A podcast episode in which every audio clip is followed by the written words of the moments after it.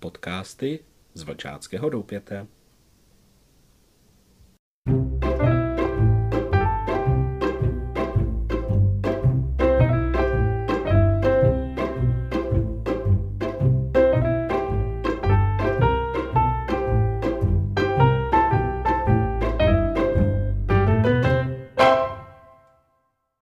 Mladí přátelé, vítejte opět u dalšího podcastu a budeme pokračovat v našem putování. Tentokrát se připravíme na výpravu. A začneme obutím na výlety. Při skautských výpravách do přírody je pěší chůze důležitou součástí programu.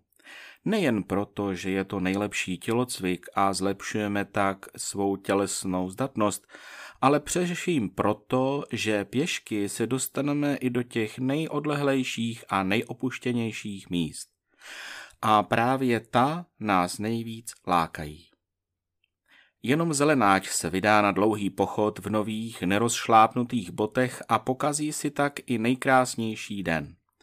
Jenom neskušený nováček vyrazí na zasněžené pláně v polobotkách. Obuj si vždy boty dokonale rozchozené, ale ještě neopotřebované. Vol ten druh, který nejlépe odpovídá počasí a roční době. Od jara do podzimu jsou nejvhodnější vyšší, lehké šněrovací boty s pevnou podrážkou, odolávající vlhku, chránící kotníky před zvrtnutím, klenbu chodidel před zhroucením. V zimním období si ber na pěší výpravy vysoké křusky, které se tak rychle nepromáčejí a udržují nohy v teple. Vysoké Kanady se hodí jen když venku leží hodně sněhu, jindy je to zbytečná přítěž a v teplých měsících nesmysl. Dobrovolně podstupované mučení. Botasky jsou sice lehké, ale velmi málo odolné proti vlhku. Raní rosa a krátký déšť je úplně promáčejí. Totež platí o vzdušných sandálech. Obuj si je jen za stálého teplého počasí. Tenisky a kecky se nehodí na žádnou delší cestu. Nemají dost pevnou podrážku, při dlouhodobém užívání hrozí zborcením klemby chodidel a koho tahle nehoda postihne, není schopen dlouhé chůze, jeho nohy se rychle unaví.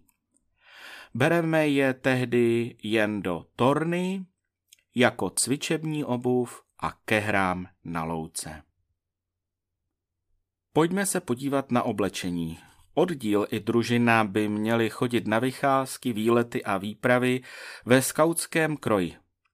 Aspoň od jara do podzimu.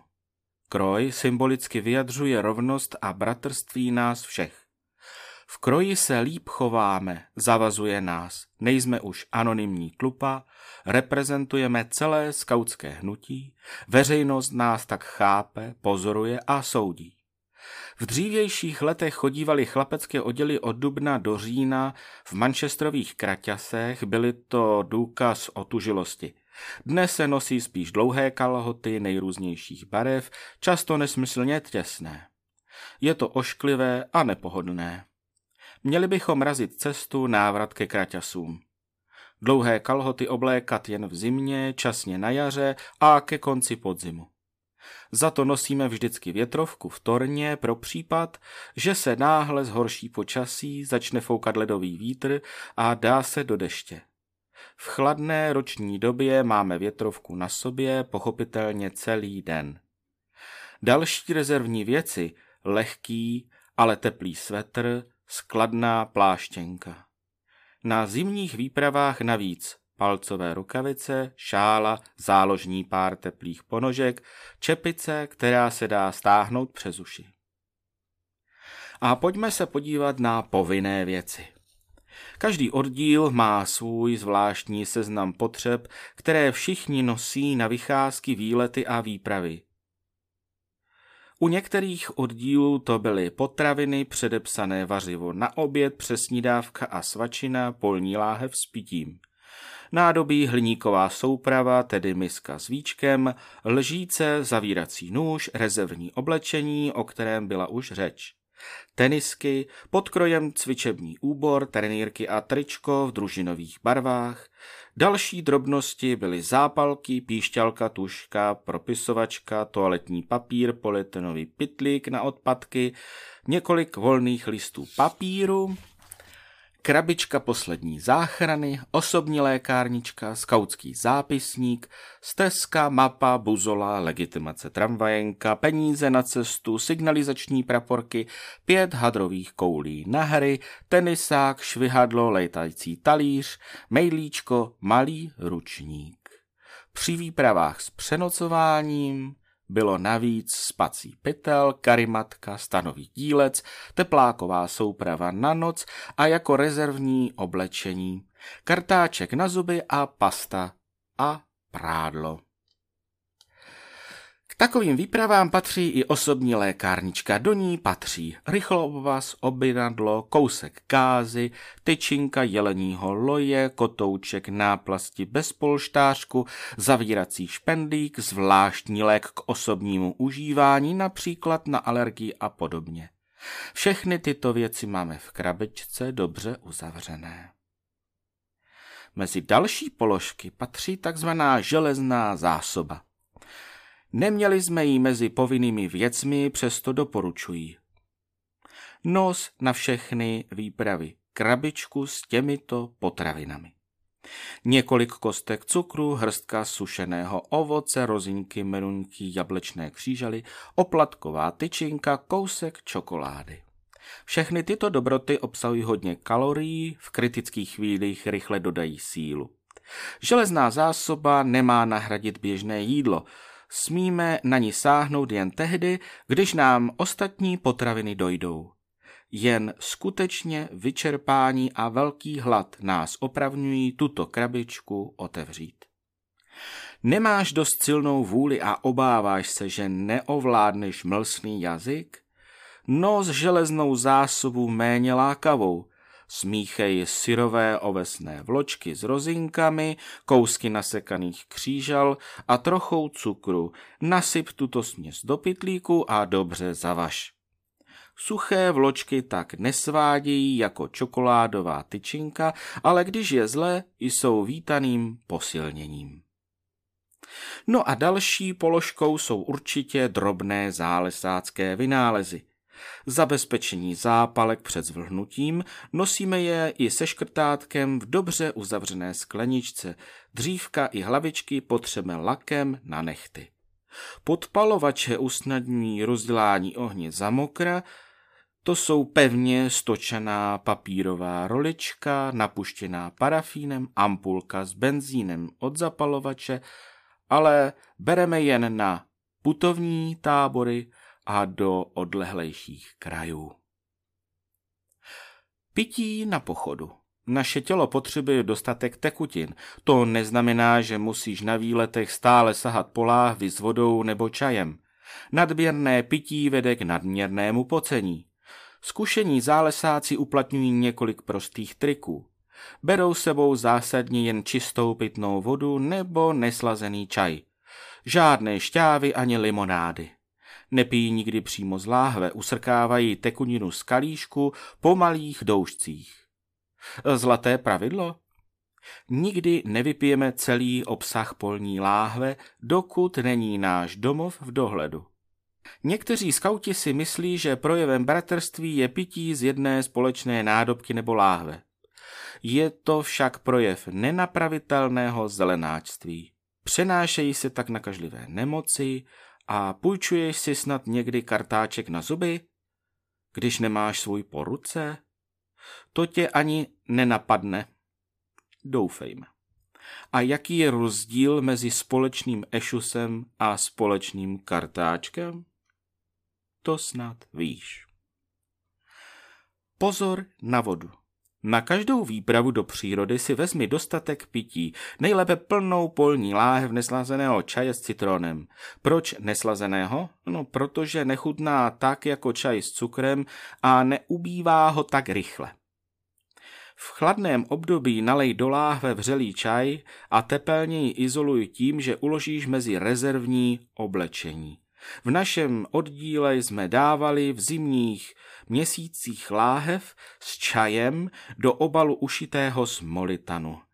Když ti dojde pití, donesené z domova a máš žízeň, pij jenom ze spolehlivých zdrojů.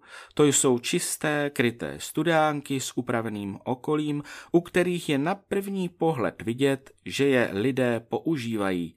A takových je dnes málo. Chceš-li mít jistotu, že neonemocníš ze závadné vody, popros o doplnění své láhve obyvatele některého stavení, ale i tam si dávej pozor. Nikdy nepij z potoka nebo říčky, i kdyby se ti snad zdálo, že v nich voda je dokonale čistá. Jsou tam nebezpečné zárodky nemocí. Co když po proudu, řeky, potůčku uhynula laň nebo liška, která měla steklinu. Nemysli si, že všechny bakterie zničíš tím, když uvedeš vodu krátce do varu. Pokud ji máš z nejistého zdroje, vaři alespoň čtvrt hodiny, i když třeba děláš jen obyčejný čaj. Na vícedenní výpravu do pustých krajů si sebou vezmi přípravek k dezinfekci vody. Dnes najdeme i láhve, které dokáží vyčistit vodu z kaluže a je potom použitelná, ale jsou to drahá zařízení. A dnes už dokážeme mít i dobré termoláhve obalené v termoobalech. Vandrovní knížka Vandrovní knížka to je takový zvláštní, zajímavý vynález. Zapisuj do zvláštního sešitku všechny vycházky, výlety, výpravy, které podnikneš s oddílem nebo družinou, ale i třeba s vlastní rodinou nebo přáteli. Ke každému záznamu připoj datum, trasu, cíl, počet kilometrů, které jste ušli pěšky, ujeli na kole nebo na lodi. Američtí skauti mají zvláštní odznak, kterému říkají 50 mílový. Mohou ho získat za souvislé pětidenní putování, při němž ujdou alespoň 50 mil. To je 80 kilometrů. Turisté v naší republice zavedli kdysi odznak tzv. 100 jarních kilometrů. Udělovali ho tomu, kdo nachodil během jara na výletech alespoň tuto vzdálenost. Mládež měla limit poloviční. I když nedostaneš na své kilometry žádný odznak, přece jen jsou záznamy a čísla důkazem o putování přírodou. Co kdybyste u vás ve družině nebo u nás v oddíle vyhlásili soutěž, kdo našlape během skautského roku od začátku září do konce června nejvíc kilometrů na společných podnicích. Třeba by to zlepšilo i docházku. Trasa pochodu se dá změřit dost přesně na mapě, ale také odhadnout podle času stráveného na cestě. Příště si povíme něco o kouzelné moci map, o tom, jak se počítá a znázorňuje měřítko na mapách a uděláme si takové malé cvičení. Mrkneme se na to, co to vlastně jsou mapové značky a co nám říkají, Povíme si něco o vrstevnicích a výškových kótách. Probereme si druhy map a také si řekneme, co jsou to nejpodrobnější mapy.